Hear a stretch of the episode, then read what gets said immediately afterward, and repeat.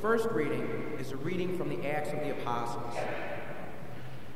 Peter said to the people, The God of Abraham, of Isaac, and of Jacob, the God of our fathers, has glorified his servant Jesus, whom you handed over and disowned in Pilate's presence when Pilate was ready to release him. You disowned the holy and just one and preferred instead to be granted the release of a murderer. You put to death the author of life, but God raised him from the dead, and we are his witness. Yet I know, my children, that you acted out of ignorance, just as your leaders did. God has brought to fulfillment by this means what he announced long ago through all the prophets that his Messiah would suffer. Therefore, reform your lives, turn to God that your sins may be wiped away the word of the Lord.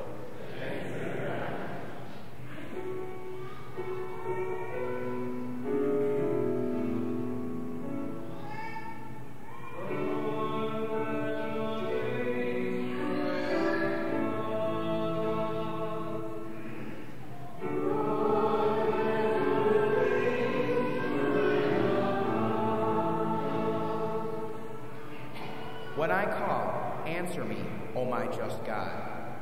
You who relieve me when I am in distress, have pity on me and hear my prayer.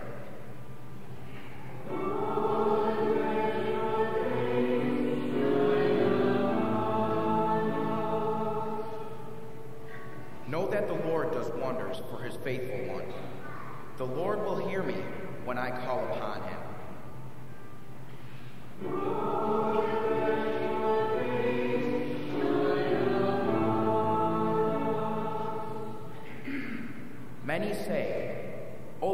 Might see better times.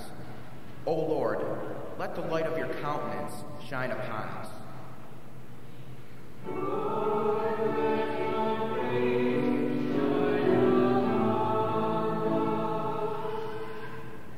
As soon as I lie down, I fall peacefully asleep. For you alone, O Lord, bring security to my dwelling.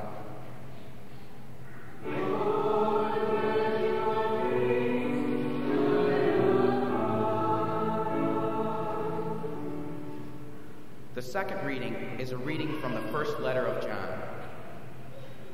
My little ones, I am writing this to keep you from sin. But if anyone should sin, we have in the presence of the Father, Jesus Christ, an intercessor who is just.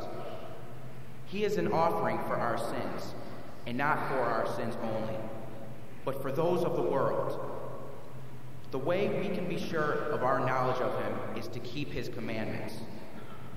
The one who claims, I have known him, without keeping his commandments, is a liar. In such a one there is no truth. But whoever keeps his word tr- truly has the love of God made perfect in him. The word of the Lord.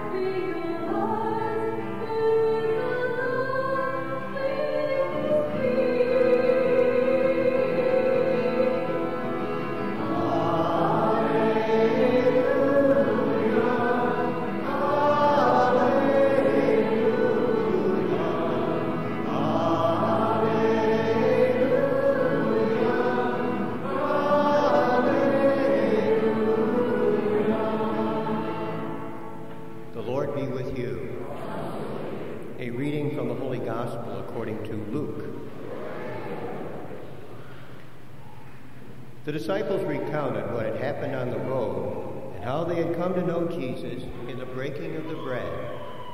While they were still speaking about all this, he himself stood in their midst and said to them, Peace to you. In their panic and fright, they thought they were seeing a ghost. He said to them, Why are you disturbed? Why do such ideas cross your mind? Look at my hands and feet. It is really I. Touch me and see that a ghost does not have flesh and bones as I do. As he said this, he showed them his hands and feet. They were still incredulous for sheer joy and wonder, so he said to them, Have you anything here to eat? They gave him a piece of cooked fish, which he took and ate in their presence. Then he said to them, Recall those words I spoke to you while I was still with you Everything written about me in the law of Moses and the prophets and Psalms had to be fulfilled. Then he opened their minds to the understanding of the Scriptures. He said to them, Thus it is written that the Messiah must suffer and rise from the dead on the third day. In his name, penance for the remission of sins is to be preached to all the nations, beginning at Jerusalem. You are witnesses of this for our salvation, the gospel of the Lord.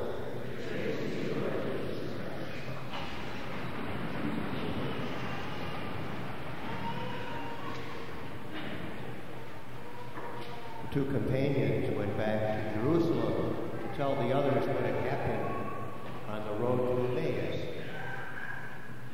Companions is a word that takes the Latin word panis, bread, and joins it with a prefix, com, which is with.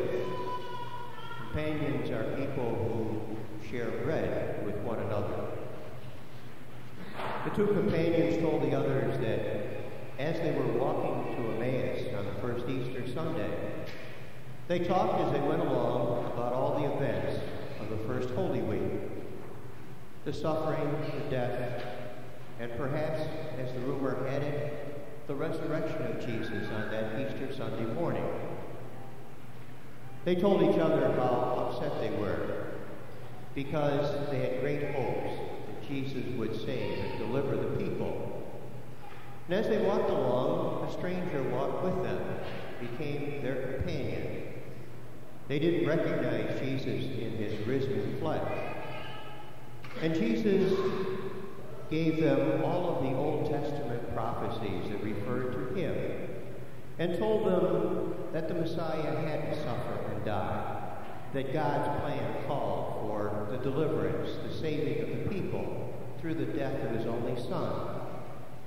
He gave them enough material for a bachelor's and master's and doctoral degree in, biblical studies, yet they did not recognize him. He tried another approach. Instead of talk, he used a sign the breaking of bread, and then they recognized him as one who broke bread with them often before. After they recognized Jesus, they went back to Jerusalem to begin a new life. Words often fail. Signs will more likely bring about results. The Old Testament prophets knew this truth.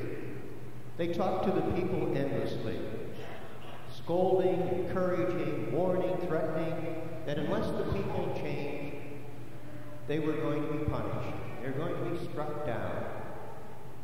And even though they talked on and on, people did not listen. So instead, the prophets tried signs. Some of the prophets cracked pots, broke pottery, as a sign of how the Lord was going to strike them down. Other prophets let their clothes rot on their bodies to show the rottenness of the nation. Some of them didn't cut their beard or their hair or their nails for long periods of time until the people agreed to change. The great prophet Isaiah walked through the country for three whole years, naked and barefooted, as a sign that the people's sins were bare before the Lord. You can see that the prophets did some very bizarre things as signs. They were fanatics. They were crackpots.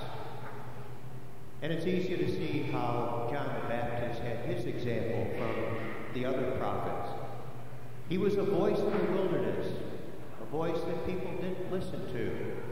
He came out of the wilderness eating grasshoppers and honey and dressed in camel hair. And he decided that he would give them a sign in the Jordan River, invite them to a washing, a baptism of repentance.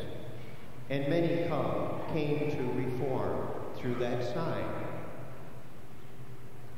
If people didn't listen to the words of Jesus and the prophets, then we can't expect them to listen to our words either. No disciple is greater than the master. Instead of words, we need to give a sign. There's the sign of the breaking of the bread as we come here in the church every weekend. And in the breaking of the bread in our homes, with our acquaintances, a sign that we make peace with others, that we forgive them and welcome them. We need to find signs that express to people that we're willing to serve and willing to minister to other people's needs in the Lord's name. We need to find signs to teach others that religion is vital, and faith, and church, and sacrament, and signs that we reject some of the world's values that will not come into our home and into our lives. Words usually fail. Signs speak loudly.